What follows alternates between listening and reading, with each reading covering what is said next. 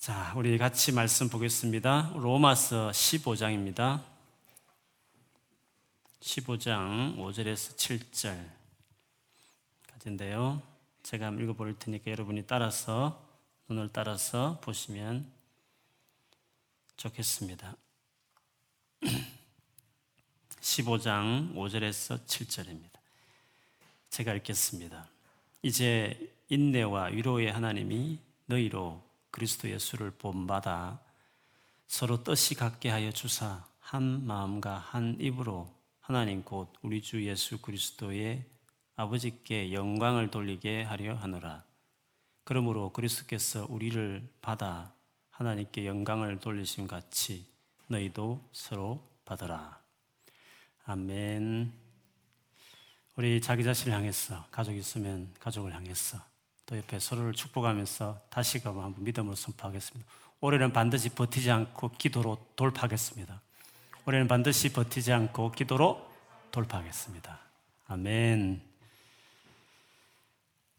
제가 교회 사역을 한 주도 한 30년 정도 되는데요. 한 6교회 교회를 제가 쭉 어, 옮겨다니면서 사역을 했던 것 같습니다. 다 교회마다 문제 없는 교회는 없죠. 근데 그 문제 중에 대부분의 문제를 차지하고 있는 것은 그 교회 안의 갈등입니다.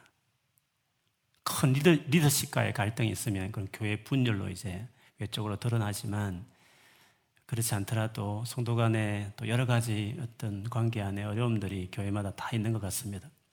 그래서 여러분 바울 서 신을 곰곰 읽어보면 한 번도 빠지지 않고 강조해서 나오는 것이 믿는 성도 간의 하나됨을 그렇게 간절히 요청하는 것을 보는 것도 아마 그런 이유 때문인 것 같습니다.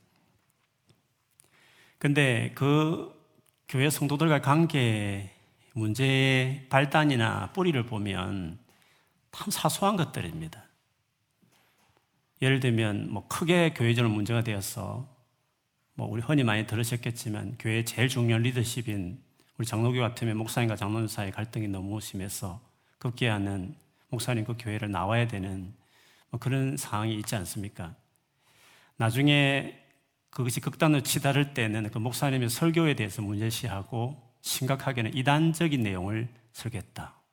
언제 어떤 주일에 뭐 했다면서 그런 것까지 낱낱이 어, 기록에 남겨서 그것을 막 퍼뜨리고 하면서 그렇게까지 문제를 할 때도 있습니다. 제가 사역했던 교회 중에 그 같은 아주 좀 큰 문제를 안고 있는 교회에 있었어요. 네 분의 목사님이 그 교회 그런 식으로 안 좋게 나간 어, 그런 뭐 전국에서 좀 안 좋기로 소문난 그런 교회를 제가 첫 풀타임 사역을 시작했었는데 뭐 이런 식의 나중에는 극단으로 치달았습니다. 근데 그러나 왜 그렇게 되었을까를 봤을 때에는 시작은 아주 사소한 것이었습니다. 물론 거기 다는 아니었겠지만 그때 그 교회 최고 그래도 영향력 있는 장로님의 따님이 해외에서 아마 바이올린인가 그거를 전공을 하셨습니다. 그래서 방학이든지 어떤 기회가 돼서 이제 한국으로 부모님 뵙고 도로 들어오실 수 있는 거지 않습니까? 그래서 장로님이 목사님께 제 딸이, 딸이 이렇게 한국에 왔으니까 예배 시간에 어, 특성을 좀 할 수 있도록 해달라고 이렇게 말씀을 드린 것 같아요. 그때 자세한 상을 모르겠는데 목사님은 안 된다고 왜냐하면 하나님께만 온전히 영광을 돌려야 되는데 그 딸을 이렇게 자랑하고 드러내려고 하는 것은 예배 정신에 맞지 않다. 그런 식으로 해서 이제 거절을 하신 것 같아요.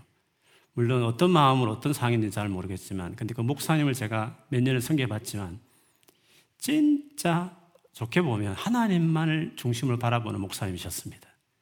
새벽 기도 가면 두 시간의 물을 다 끓고 꼼짝도 않고 기도하, 기도하실 정도로 진짜 경건하게, 경건하게 그렇게 주님 바라보는 분이었는데, 그 목사님 느낌을 볼 때는 온전히 하나님께만 예배되고 영광을 돌려야 되는 자리에 사람을 이렇게 전공한 멋진 딸의 모습을 보여주는 자랑같이 보여주는 것이 그분의 신앙 양심에는 용납이 안 되신 것 같아요. 그런 걸 거절하신 것 같아요. 그런 것들이 하나하나 서운한 것들이 쌓여서 나중에는 이단적인 설교를 하니 라는 식으로까지 발단이 되어서 참 안 좋게 교회 전체가 문제가 되는 그런 일들이 있었습니다. 그래서 사실 우리 간에 결과적으로 나중에는 큰 아픔이고 분열이고 다툼이지만 들어가 보면 시작은 너무 사소한 자그마한 어떤 것의 차이들이 서로 커져서 나중에는 큰 문제가 되는 것들이 많다는 거죠. 그래서 감정적으로 서로 좋지 않을 때 표면적으로는 대단한 것을 내세우지만 들어가 보면 그런 자그마한 것들이 많다는 것입니다. 근데 여러분, 사람의 이 마음을 상하게 하는 많은 것들이 있지만 그 중에 가장 많은 것이 뭐냐면 서로 생각이 다른 것입니다. 생각이 다를 때, 의견이 서로 다를 때, 내 의견에 강하게 반대할 때, 동의하지 않을 때, 그것이 우리 감정적인 상함으로 이어지는 경우가 많습니다.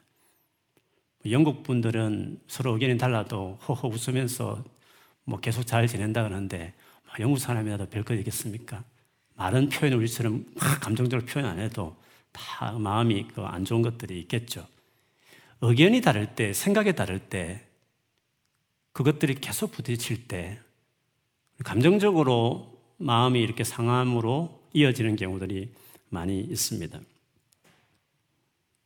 그렇기 때문에 우리가 어떤 관계든지 간에 부부 관계든지 가족 관계든지 특별히 교회 안에 이 하나됨을 지켜가는 데 있어서 반드시 극복해야 될 부분은 생각이 다를 때 그걸 어떻게 극복하느냐 하는 것입니다.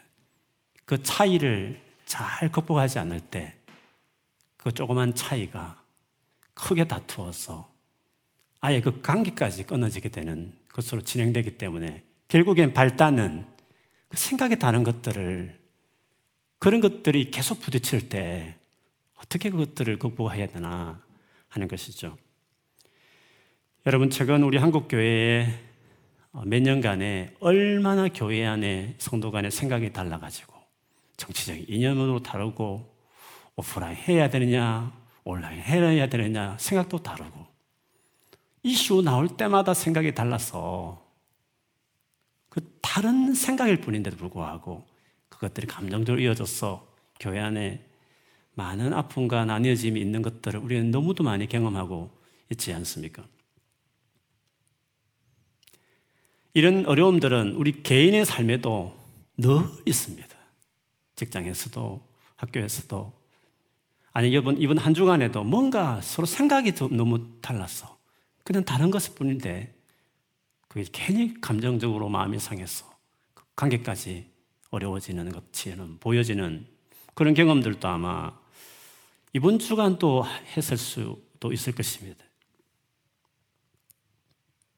이런 생각이 부딪힐 때는 그 두 가지 생각 중에서 물론 둘은 동의하지 않겠지만 뭔가 한쪽의 생각은 더 옳습니다. 좀 더 합리적이고 좀 더 논리적이고 좀 더 지혜롭고 좀 더 성숙할 수가 있을 것입니다. 그런데 사람의 그 생각이라는 것은 참 잘 바뀌지 않습니다. 물론 동영상 몇 분 보고도 생각을 바꾸는 사람도 있겠지만, 그러나 어떤 경우에는 내가 가지고 있는 생각들이 지금까지 살아오면서 오랫도록 습득된 정보들로 인해서 굳어진 것이고, 또 많은 경험을 통해서 자기 안에 나름대로 확신을 가지고 있는 생각들이기 때문에 그 몇 시간 이야기한다고 계속 대화를 한다고 그게 바뀌느냐? 그렇지 않다는 것입니다. 그렇기 때문에 나와 의견이 다른 사람을 만났을 때 그 의견이 충돌할 때 아, 이거는 쉽게 바뀔 생각이 아니구나 싶을 때는 뒤로 물러나야지 그것을 가지고 계속 설득하려고 해버리면 그것이 감정으로 발전되고 결국에는 관계 자체가 어려워지는 일들이 있는다는 것입니다. 왜냐하면 생각은 그렇게 바뀌지 않기 때문에 그런 것입니다. 초대 예루살렘 교회가 가장 받아들이기 어려웠던 생각 하나가 있었습니다. 그거는 이방인이 예수를 믿는다는 그 한 가지만으로 교인으로 받아주는 것은 진짜 받아들일 수 없는 어, 견해였습니다. 왜냐하면 유대인들은 중요하게 생각하는 것들이 의식적이 있습니다. 의식. 전통적으로 오랫도록 그것도 하나의 말씀에서 지시한 대로 그 의식법들을 지키지 않는 이방인들이 예수 믿는다고 그냥 하나님의 백성이 된다는 것은 도무지 이것은 받아들이기 어려운 것입니다. 그 의식법 중에 대표적인 것이 이제 음식법, 그 다음에 어떤 안식일 같은 절기, 이런 것들이 있었던 것이죠. 그런데 이방인들이 그것들을 전혀 자기 삶의 일부도 아닌 그것들을 예수를 믿어서 구원을 받았는데 그것까지 지키려 하니까 어, 지키려 하지 않고 유대인들은 그걸 볼수 없고 이런 식의 어떤 생각들의 차이가 있는 것이죠. 얼마나 생각이 안 바뀌느냐면 베드로이 같은 경우 봐도 그렇습니다. 사도행전 10장에 보면 그 잘 아는 고넬료 집 이방인 이탈리아 백부장 고넬료의 집에 베드로가 초청받아 가지 않습니까? 근데 베드로가 그 갈 때 되게 꺼립니다. 만약 하나님 환상을 안 보여줬으면 안, 갈, 안 갔을 것입니다. 근데 베드로가 그 10장의 그 사건인데 10장 있기 전에 어떤 일이 있었습니까? 오순절에 불같이 임하는 성령을 경험하는 사람이었습니다. 한번 설교했더니 3천명, 5천명이 회심하고 돌아온 엄청난 하나님의 기적을 경험한 사람이었습니다. 태어날 때 걷지 못하는 성전에서 구걸하는 어, 그 사람을 예수 이름으로 일으켜 고치는 엄청난 일을 행했습니다. 감옥 문도 막 열고 나오는 그런 일을 했습니다. 그런데 이방인을 예수 믿으면 하나님 백성이 된다는 너무나 성경적인 그것을 받아들이기가 어려웠다는 겁니다. 아무리 성령 충만해도 생각 바꾸는 것은 그냥 저절로 되는 게 아니라는 것을 이렇게 볼 수 있습니다. 성령께서 우리를 하루아침에 생각을 바꾸어 내지 않습니다. 이 말은 성령이 능력이 없다는 뜻이 아닙니다. 성령은 우리를 인격적인 존재로 대하시기 때문에 하나님은 그렇게 대하시기 때문에 우리의 생각을 어떤 기계처럼 고장나면 부속품만 갈아버리면 바로 정상으로 돌아가듯이 우리의 생각을 하루아침에 갑자기 생각을 확 바꾸듯이 완전히 하나님 뜻대로 살아가는 사람으로 그렇게 바꾸지 않습니다. 인격적으로 우리를 대하기 때문에 아무리 성령이 불러내리고 기적을 행해도 우리가 오랫도록 자연스럽게 섭득한 이 생각을 성령이 바꿔낼 때에는 오랜 여러 가지 계기와 과정을 통해서 바꿔가는 것입니다. 성령께서도 그리 무리하게 우리를 바꿔가지 않는데 하물며 나와 생각이 다른 사람을 한두 번 이야기해보고 생각이 계속 나와 일치하지 않는다 해서 그걸 불쾌하게 생각하고 마음이 상해하고 급기야는 관계까지도 이렇게 어, 계속 가야 되나라고 생각한다는 것은 너무나 우리 사람을 모르는 우리가 얼마나 생각을 바꾸기 어려워하는 존재인가 하는 것을 너무 쉽게 생각하기 때문에 그렇겠습니다. 그래서 우리가 살다 보면 생각이 너무 다른 사람 많이 만나게 돼 있습니다. 그 사람이 부부였을 때는 그게 얼마나 어렵겠습니까? 한 집에 사는 가족일 경우에 부모와 자녀 간에 세대 간에 생각의 차이가 있을 때 얼마나 한 번 만나고 말 세인저브리 직원이면 모르겠지만 매일 만나는 일이면 그것이 성도의 관계면 그것이 매일 만나는 직장 동료이면 생각이 다를 때 우리가 어떻게 행동해야 되겠습니까? 그 다른 생각을 극복하지 못할 때 우리는 모든 관계가 어려운 것입니다.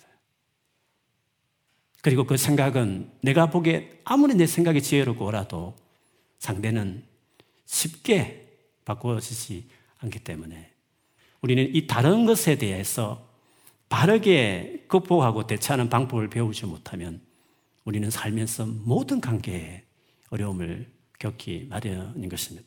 특히나 교회 안에서 교회 하나됨을 깨뜨리는 것은 거창한 뭐 엄청난 제약이나 뭐 이단적인 어떤 교리를 전파하는 거나 뭐 이런 것은 당연히 그것도 갈등이 큰 일이지만 그냥 대부분의 교회의 갈등은 나와 생각이 다른 그 다름이 감정적으로 발전해서 일어나는 문제다 하는 것을 기억할 필요가 있습니다. 그것을 어떻게 할 수 있느냐? 오늘 본문의 내용이 바로 그 같은 배경에서 나온 것이었습니다. 우리가 생각이 다를 때 어려움을 겪는 이유는 내가 보기에 내 생각이 옳기 때문에 상대는 틀렸기 때문에 그런 생각이 들어서 그런 것입니다. 단순한 짜장면이냐 우동이냐는 간단한 선택의 문제가 아니라 이것은 진짜 중요하고 이것은 진짜 지혜롭고 반드시 이렇게 해야 된다고 생각하는 부분인데도 불구하고 그것을 동의해 주지 않으면 그거는 진짜 마음이 힘들게 되고 특별히 신앙적인 부분에 이건 정말 내가 중요하게 하는 생각하는 부분인데 그것을 대해서 동의하지 않으면 우리는 교회 안에 당연히 이런 갈등들을 이제 갖게 되는 것입니다. 오늘 이 로마 교회가 이제 그런 상황에 있었습니다. 사실 이 문제는 14장부터 시작됩니다. 오늘 15장까지 앞부분까지 이어지는 내용의 일관성이 있는 내용입니다. 오늘 이 교회가 겪었던 문제는 오늘날 우리 교회는 뭐 그런 큰 문제가 아닙니다. 근데 그 당시에 유대인들과 그리고 이방인들이 섞여 있는 교회에서는 어디나 생기는 문제였습니다. 오늘날에는 없고 그때만 있었다는 것은 이런 절대적인 진리의 문제는 아닙니다. 뭐 복음의 문제는 아닙니다. 이거는 어떤 식으로든 타협할 수 없는 거죠. 관계 깨어지는 한이 있더라도 복음과 진리에 있어서는 우리가 어떻게 이단을 용납하고 따라가고 할 수 있겠습니까? 그건 당연한 것입니다. 그런데 복음과 진리의 문제가 아닌데도 중요한 것들이 있는 겁니다. 신앙생활에. 이것은 정말 중요하다 생각하는 것들이 있는 겁니다. 그런데 그때는 중요했지만 오늘날은 중요하지 않다는 것은 절대적인 건 아닌데 그 중에서도 중요한 것들이 있다는 거죠. 우리는 그런 견해의 차이들이 사실 있는 거죠. 유대인들은 구약의 성경의 말씀대로 오랫동안 살아왔기 때문에 문화가 되어버린 아까 말했던 그 어식법, 음식법과 절기와 관련된 부분이 컸습니다. 그런데 성경적으로 보면 예수님이 오시, 오셔서 구원을 성취하신 이후에 이 어식법은 그 역할을 다 했습니다. 예수님 오시기 전까지 좀 필요한 어떤 일시적인 어떤 법들이었습니다. 그 정신은 이어지지만 예수님 안에 성취된 것으로 예수님을 보여주는 것이긴 했지만 예수님 오신 이후에는 그 역할을 다 했기 때문에 문자 그대로 지키지 않게 된 거죠. 그러나 여러분, 유대인들은 평생 그것을 지켜온 사람들입니다. 지금 또 유대 그리스도인들은 돼지고기를 잘안 몰랍니다. 복음을 받아버린 드린 그리스도인도 그런 겁니다. 왜냐하면 그거는 평생을 그렇게 살아왔기 때문에 그들에게는 복음처럼 절대적인 게 아니지만 너무 꺼림직하고 너무 힘든 그런 문제가 아, 그렇게, 그렇게 되는 거죠. 그리고 더구나 지금처럼 이렇게 성경이 다 뭐 모집돼 가지고 바울 서신을 다 보고 그래서 사도들이 뭘 가르쳤는지 복음서까지 다 연구하고 공부한 것이면 또 생각이 정리되겠지만 그 당시에는 신약 성경 또 막 여기저기 흩어져 다녔고 아직도 다 완성되지 않는 시대였으니까 어젯밤 해도 유대인이 있었는데 오늘날 갑자기 이방인이 들어와서 자기들에게 생명처럼 생각하는 그런 전통들을 아무 거리낌 없이 교회에서 하기 시작하고 또 자기가 하는 것들에 대해서 잘못됐다고 말하기 시작해버리면 복음의 문제는 아니지만 구원의 문제는 아니다 치더라도 신앙생활 할 때 되게 나와 너무 생각이 다른 그리고 나에게 너무 중요하게 여겨지는 부분들에 대해서 반대 의견을 동의하지 않는 그런 일들이 있었기 때문에 이 로마 교회에 그 갈등과 문제가 된 것이었습니다. 바울은 이 서신을 쓰면서 14장, 15장에 걸쳐서 이것에 대해서 이야기하는 것입니다. 유대 그리스도인들은 유대 그리스도인들은 저들이 하나님의 말씀을 지키지 않는다 해서 이방 그리스도를 향해서 정죄했고 이방 그리스도인들은 저들은 복음을 제대로 모른다 하면서 그들을 업신여기는 이런 태도를 가졌던 것이었죠.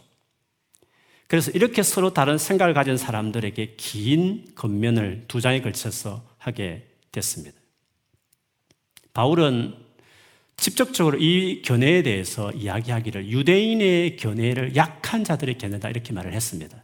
왜냐하면 복음 안에서 변화된 그것들을 대해서 잘 아직도 지식적으로 정리가 안 된 유대 그리스도인이었기 때문에 그런 점에서 약하다고 말했고 이방 교인들 가졌던 그 견해에 대해서는 강한 자 이런 식으로 구분해서 이야기를 했습니다.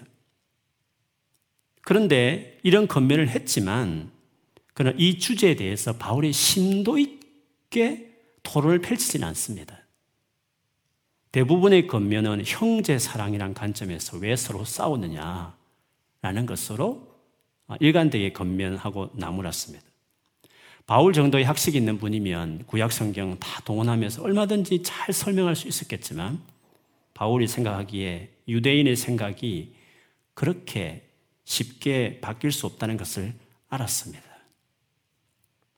베드로 제가 말씀드렸지만 성령이 불을 받아도 수많은 기적을 체험해도 환상을 보고 하나님과 동행하는 삶을 살아도 죽은 자를 살려내는 사람이 되어도 생각은 쉽게 안 바뀌고 사도행전 15장 넘어가서야 개의 토이 되고 사도행전 끝까지 가도 유대인들이 생각을 안 바뀔 정도였으니까 사람이 생각이 바뀐다는 것이 얼마나 어려운지를 우리가 알 수 있습니다. 그런데 그 생각의 차이에 대해서 끝까지 서로 대립하면 우리는 관계가 너무 계속 어렵다는 것을 알 수 있습니다. 바울은 이런 너무나 지금이야 우리가 보면 뭐 뻔한 이야기 같이 보이지만 이 당시에는 너무나 서로 통일을 할 수 없는 합의점을 찾을 수 없을 만큼 보이는 이런 다른 견해에 대해서 바울이 취했던 행동은 뭐였습니까? 일단은 크게 보면 형제 사랑이라는 관점에서 둘을 하나로 묶는 일들을 했지만 그 방식으로 취했지만 그러나 바울이 개인적으로 했던 방식은 오늘 본문에 나오는 5절 6절에 나오는 대로 그는 하나님께 이 부분을 기도하며 맡기는 태도를 보인 것을 우리가 알 수 있습니다. 기도였습니다. 생각이 아무리 토의를 해도 수없이 이 문제까지 이야기했지만 도무지 바꿀 수 없는 상대의 견해다 싶으면 그거는 계속 이야기할 부분은 아닌 겁니다. 좋게 편안하게 시간을 두고 생각이 바뀌도록 돕는 일들을 뭐 할 수도 있겠지만 그러나 감정으로 이어질 만큼 하는 것은 지혜롭지 못하고 오히려 말로 바뀔 부분이 아니면 이것은 평생을 살면서 이 사람 본인이 깨달아야 될 것 같다고 생각되는 문제면 이것은 결혼해봐야 알 수 있는 이고 이것은 자녀를 낳아봐야 알 것 같고 이것은 직장 생활 해봐야 알 것 같고 이것은 큰 실패를 경험해 봐야만 알 것 같은 교훈 같으면 우리는 필요한 말을 하지만 더 이상 말해도 전혀 동의하지 않을 같이 보여지는 영역같이 여겨지길 때에는 오늘 바울이 보여주듯이 하나님 앞에 기도하는 것입니다. 그것은 그 영혼의 진정한 주인이신 하나님께서 내가 보기에 너무 어리석 같고 이렇게 살면 진짜 힘들게 살 것 같이 눈에 훤히 보이는 잘못된 생각을 하고 있는 사람이지만 내가 말로써 할 부분이 아니야 싶을 때는 에이 모르겠다. 네네 앞 네 삶 네가 알아서 살아 이렇게 할 게 아니라 내가 말해서 내가 할 수 없는 부분이니까. 내가 할 수 없는 일이면 어떻게 됩니까? 내가 할 수 없는 일이면 오직 하실 수 있는 하나님께 기도하고 맡기는 것밖에 없는 겁니다. 관계를 지켜내기 위해서라도 주님께 계속 맡기며 기도하는 그것이 바로 중요한 겁니다. 그래서 서로 생각이 다를 때 해야 될 일은 기도다. 그런 식으로 해결하는 방법을 배우지 않으면 우리는 많은 관계 어려움을 계속 겪게 된다. 하는 것을 보는 겁니다. 그래서 우리가 서로 생각이 다를 때에는 감정의 상황이까지 생각이 다른 부분으로 다가오는 부분에 대해서는 반드시 기도로 돌파해야 된다. 그래서 우리가 잊지 말아야 될 것 같습니다. 바울이 오늘 그러면 어떻게 기도했나 그것을 오늘 좀 보고 싶습니다. 5절에 보면 이제 인내와 위로의 하나님이 너희로 그리스도 예수를 본받아 서로 뜻이 같게 하여 주사 한 마음과 한 입으로 하나님 곧 우리 주 예수 그리스도의 아버지께 영광을 돌리게 하려 하노라 하고 했습니다. 영어 made God 하나님이 뭐뭐 해주시기를 하는 기도 형식으로 영어는 되어 있습니다. 오늘 이 기도가 바로 조금 전에 말한 이 유대인과 이방인의 첨예한 갈등, 서로 생각의 차이로 겪는 교회 안에 있는 어떤 분쟁, 이런 상황에서 분위기 속에 쭉 15장 들어서도 그 이야기를 했습니다. 그러다가 이 기도가 나온 것이기 때문에 이 기도는 바로 생각이 다를 때 우리가 드리는 기도다 하는 것을 염두에 두면 좋을 것 같습니다. 하나님을 인내와 위로의 하나님 이렇게 이야기했습니다. 왜 서로 생각이 다를 때 우리가 의지해야 될 하나님을 인내와 위로의 하나님 이렇게 표현할까요? 생각이 다를 때 제일 필요한 것이 인내입니다. 그렇지 않습니까? 조금 전에 말씀드린 것 생각해도 인내가 필요한 거 아닙니까? 생각이 다른 것을 받아낸다는 것은 참 어려운 겁니다. 뭐 간단한 문제면 뭐 그, 네가 알아서 해 이렇게 할것 같지만 네가 보기엔 너무 말이 안 되는 너무 지혜롭지 못한 부분을 계속 지켜본다는 것은 아무리 말해도 동의하지 않는 그것을 지켜본다는 것은 좀 어려운 겁니다. 인내가 필요한 겁니다. 인내와 위로의 하나님 되죠. 영어에 보면 인내를 주시는 위로를 주시는 이런 하나님 이렇게 표현했습니다. 왜 우리가 기도를 해야 될까요, 여러분? 정말 마음이 힘든데 너무나 잘못된 생각을 하게 보이는 사람 같이 보이는데 계속 그와 관계를 맺고 대화하는 것이 힘들 때 우리가 참아내기 힘들고 견디기 어려운데 근데 기도하면 기도하면 하나님이 인내할 수 있도록 주신다. 우리가 견해가 다를 때 왜 기도해야 되냐면 우리가 먼저 그 은혜를 얻기 위해서 참을 수 있도록 혈액을 받아낼 수 있는 은혜를 하나님이 주시니까 기도하는 것입니다. 위로는 왜 필요하겠습니까? 그 마음이 상하는 일이거든요. 되게, 되게 속상한 일이거든요. 내 말에 틀려서 모르겠지만, 오래 살아본 사람 보기에는 너무 맞는 말인데, 너무 철없이 행동하니까 너무 마음이 힘들고, 오히려 도리어 이렇게 내 마음을 상하게 하는 식의 말과 행동을 하기 시작해버리면 얼마나 본인도 상처가 되겠습니까? 그래서 그런 상황 가운데서는 우리가 정말 위로가 필요한 것입니다. 근데 우리 하나님은 위로를 주시는 분이시다. 그래서 이런 하나님 앞에 우리가 기도를 하는 것입니다. 그렇게 기도할 때 주께서 우리에게 그 다음에 이어서 보여주는 것은 예수 그리스도를 보게 합니다. 예수 그리스도를 본받아라. 네가 생각의 차이로 힘들지만 인내하고 위로해 인내할 수 있게 힘 주시고 위로해 가시면서 더 주님이 부각시켜 주시는 것이 예수 그리스도. 예수를 본받아 서로 뜻이 같게 되어지기를 구했습니다. 여기 뜻이 같다는 것은 생각이 같아진다는 거 아닙니다. 생각 같아지는 것은 그 쉽지 않습니다. 오래 갑니다. 생각이 달라도 같이 간다는 것은 같이 갈 수 없을 것 같이 보이지 않습니까? 생각이 다른 우리는 같이 못 간다고 생각합니다. 그렇지 않습니다. 기도하면 생각이 달라도 특히 비질리 문제가 아니면 생각이 달라도 같이 갈 수 있는 겁니다. 같이 간다는 것은 감정적인 것입니다. 생각이 너무 다르지만 내가 중요하게 생각하는 것을 동의하지 않고 있지만 그래도 여전히 내가 그 영혼을 사랑하는 감정적으로 그 영혼을 그래도 귀하게 보는 그 마음을 유지할 수 있는 것입니다. 기도할 때. 근데 이것은 예수님이 먼저 그렇게 하셨다는 겁니다. 그러니까 예수를 본받아 그렇게 하라는 말씀 아닙니까? 예수님이 어떻게 했는지를 7절에 예를 들었습니다. 그러므로 그리스도께서 우리를 받아 하나님께 영광을 돌리신 것 같이 너희도 서로 받아라. 그리스도께서 우리를 받아주셨다는 겁니다.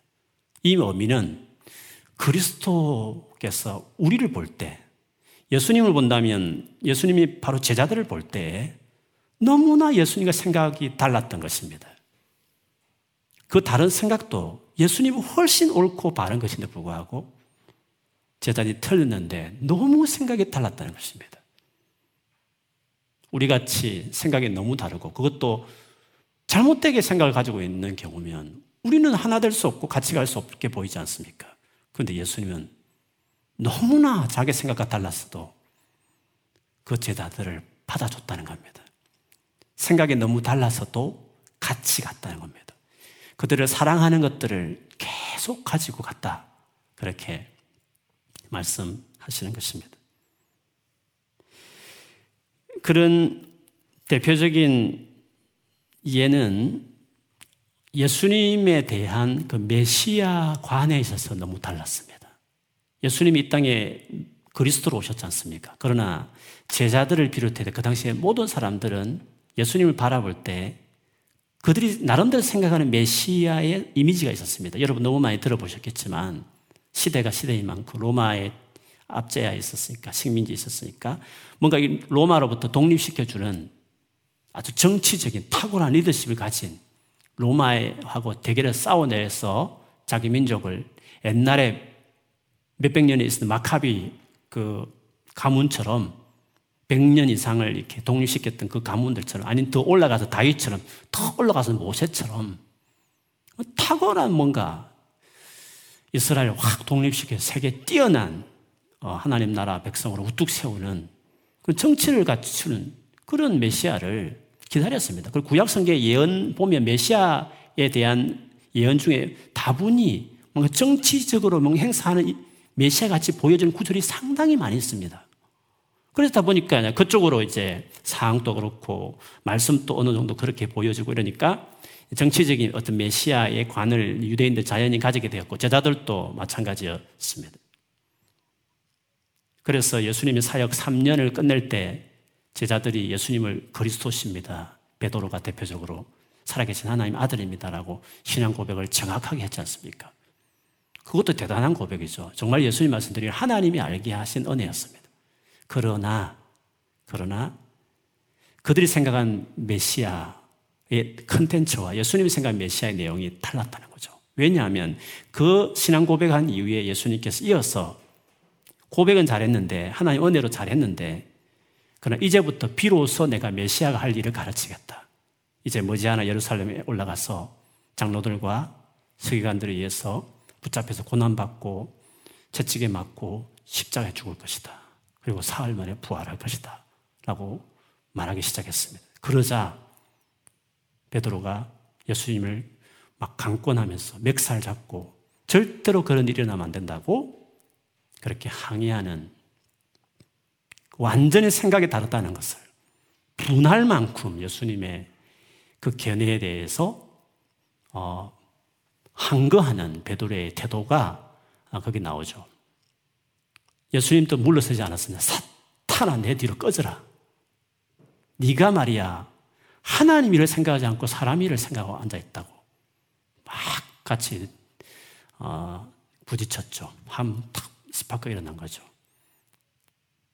그 일이 일어나서 있고 나서 아마 그 예수님과 제자들 사이의 분위기가 안 좋았을 겁니다.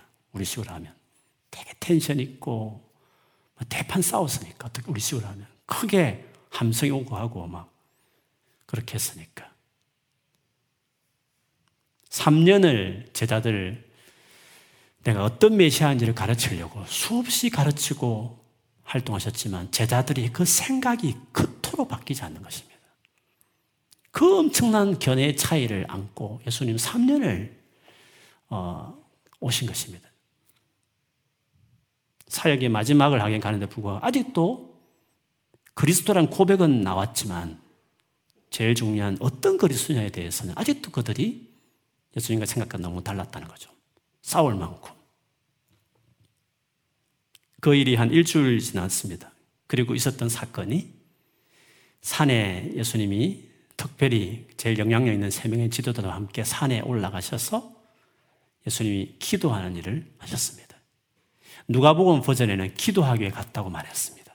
그리고 예수님이 실제로 기도를 하셨을 때 예수님 얼굴이 햇빛처럼 밝게 비치고 옷도 빛을 발하기 시작했습니다. 구약의 모세 오경의 대표인 모세와 선지자의 대표인 엘리야가 나타나서 예수님과 대화하는 어, 장면이 나옵니다. 그 대화의 주제는 예루살렘 올라가서 있을 고난에 대한 주제였습니다.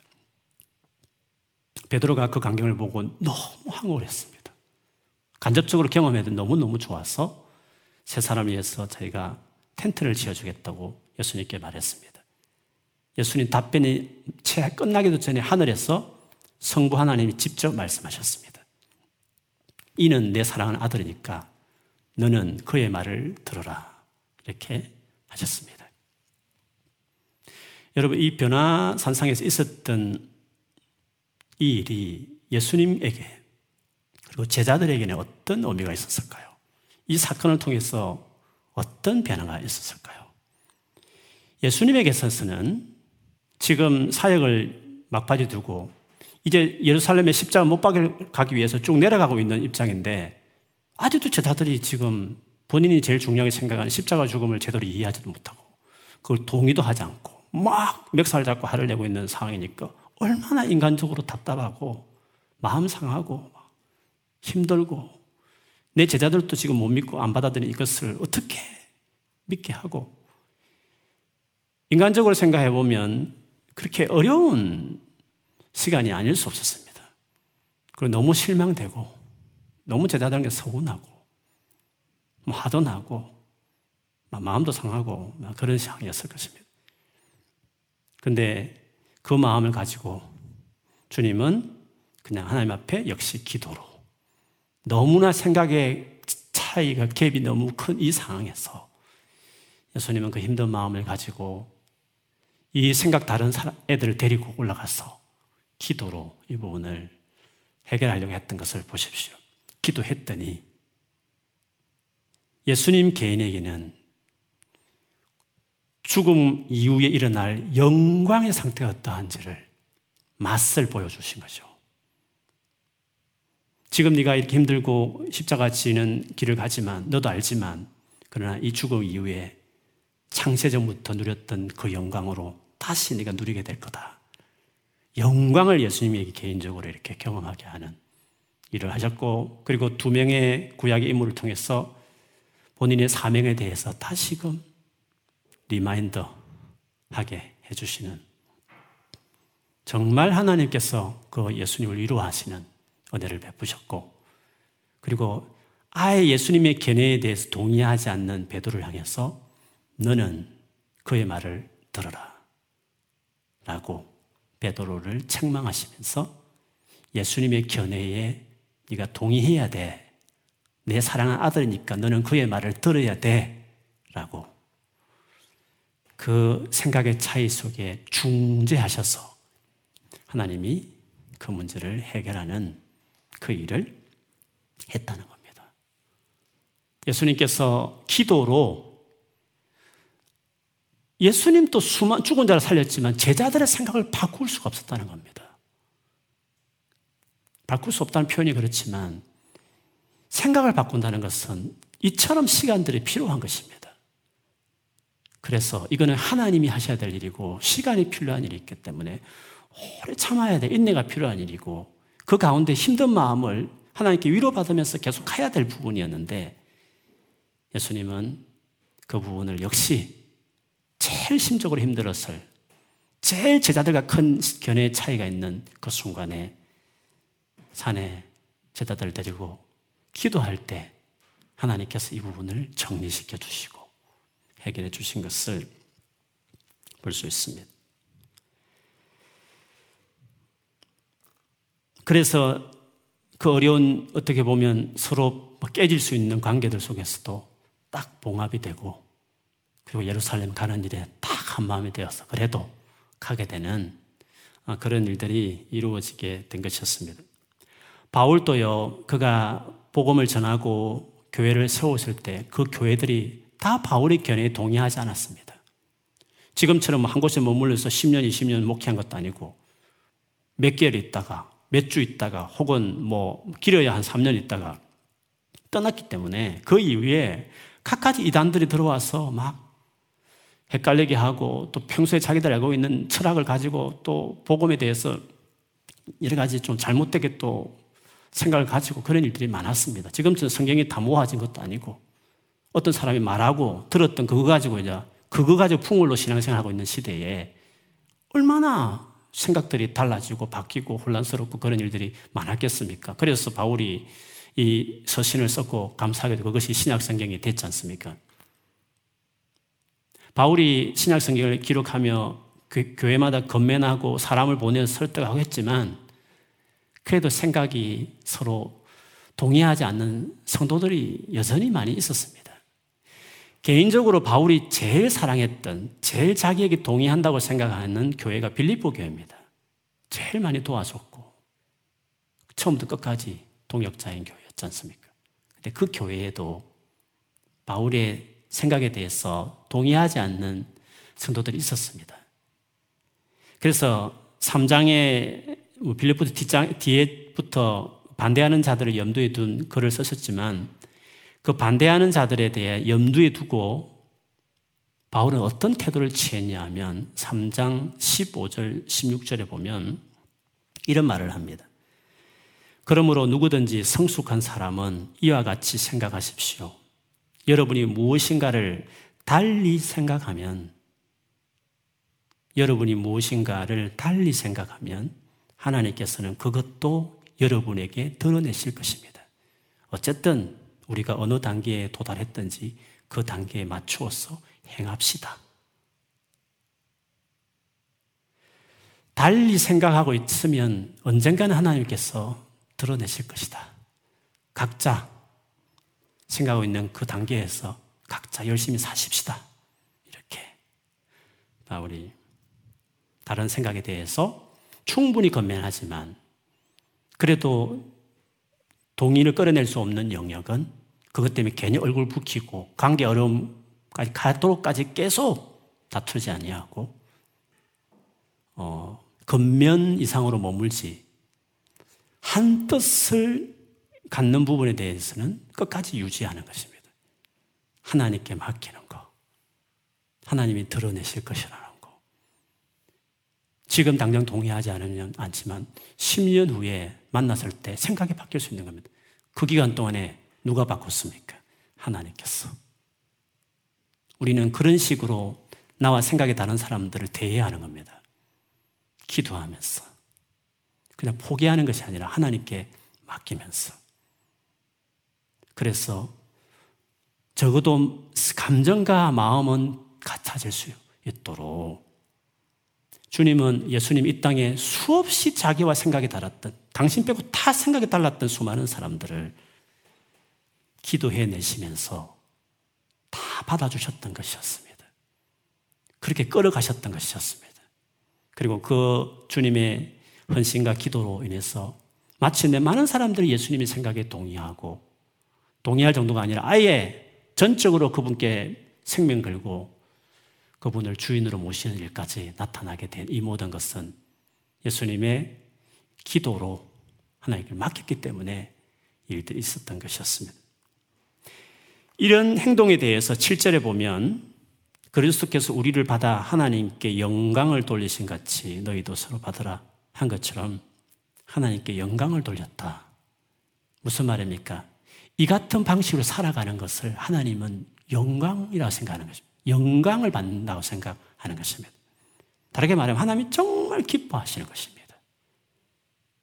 그래서 건면하듯이 앞에 그 5, 6절에 말했듯이 이렇게 뜻이 같게 해 주셔서 한 마음과 한 입으로 하나님 곧 우리 주 예수 그리스도의 아버지께 영광을 역시 돌리게 하려 하노라. 너희들도 그렇게 해서 영광을 돌리라고 이야기했습니다. 여러분 정말 생각이 다르지만 하나됨, 하나됨을 지키기 위해서 하고 싶은 말 다 참아가면서 그냥 가슴 아리 하면 주님께 기도하면서 계속 하는 거 힘든 일이지만 그런 식으로 나아가는 것들을 그렇게라도 하나됨을 지켜내는 이 모습들을 보면서 하나님은 영광을 받으시는 것입니다. 하나님 너무 기뻐하는 것입니다. 그렇다. 생각의 차이는 그렇게 극복하는 거야. 나에게 맡기면서 계속 가는 거야. 고맙다. 내가 할게. 네가 마음이 힘들고 어렵겠지만 그래도 그것을 그런 식으로 그 영혼을 받아내고 accept 해주고 정말 네가 보기에 너무 마음이 상한 일이지만 받아내면서까지 그 관계를 지키려고 하는 너를 보면 내가 너무 기쁘다. 내가 너무 영광이 된다. 내 아들 예수도 그렇게 이 땅에 사는 동안 살았는데 너도 그렇게 예수를 본받아 사니 내가 너무 기쁘다. 그렇게 보시는 것입니다. 바울은 이 성도들 향해서 아직도 생각이 일치되지 않는 그들에게 예수님처럼 우리가 그렇게 하십시다. 우리가 참아내면서 서로의 차이가 있지만 인내하면서 하나님께 위로받으면서 예수님처럼 그렇게 사십시다. 그래서 우리 한 뜻이 되십시다. 나뉘지 맙시다. 하나님을 기쁘시게 영광을 돌려주시다. 라고 바울이 말미 이 견해에 다는 것에 대해서 쭉 건면한 다음에 결국 이런 식으로 기도하는 기도문으로 마치고 있는 것입니다. 여러분, 우리 살아가면서 아마 수없이 나와 생각이 다른 사람을 만나게 될 것입니다. 이번 한 주간도 아마 만나고 돌아보면 수없이 그런 사람을 많이 만났을 것입니다. 여러분, 그때마다 우리는 어떻게 행동을 했습니까?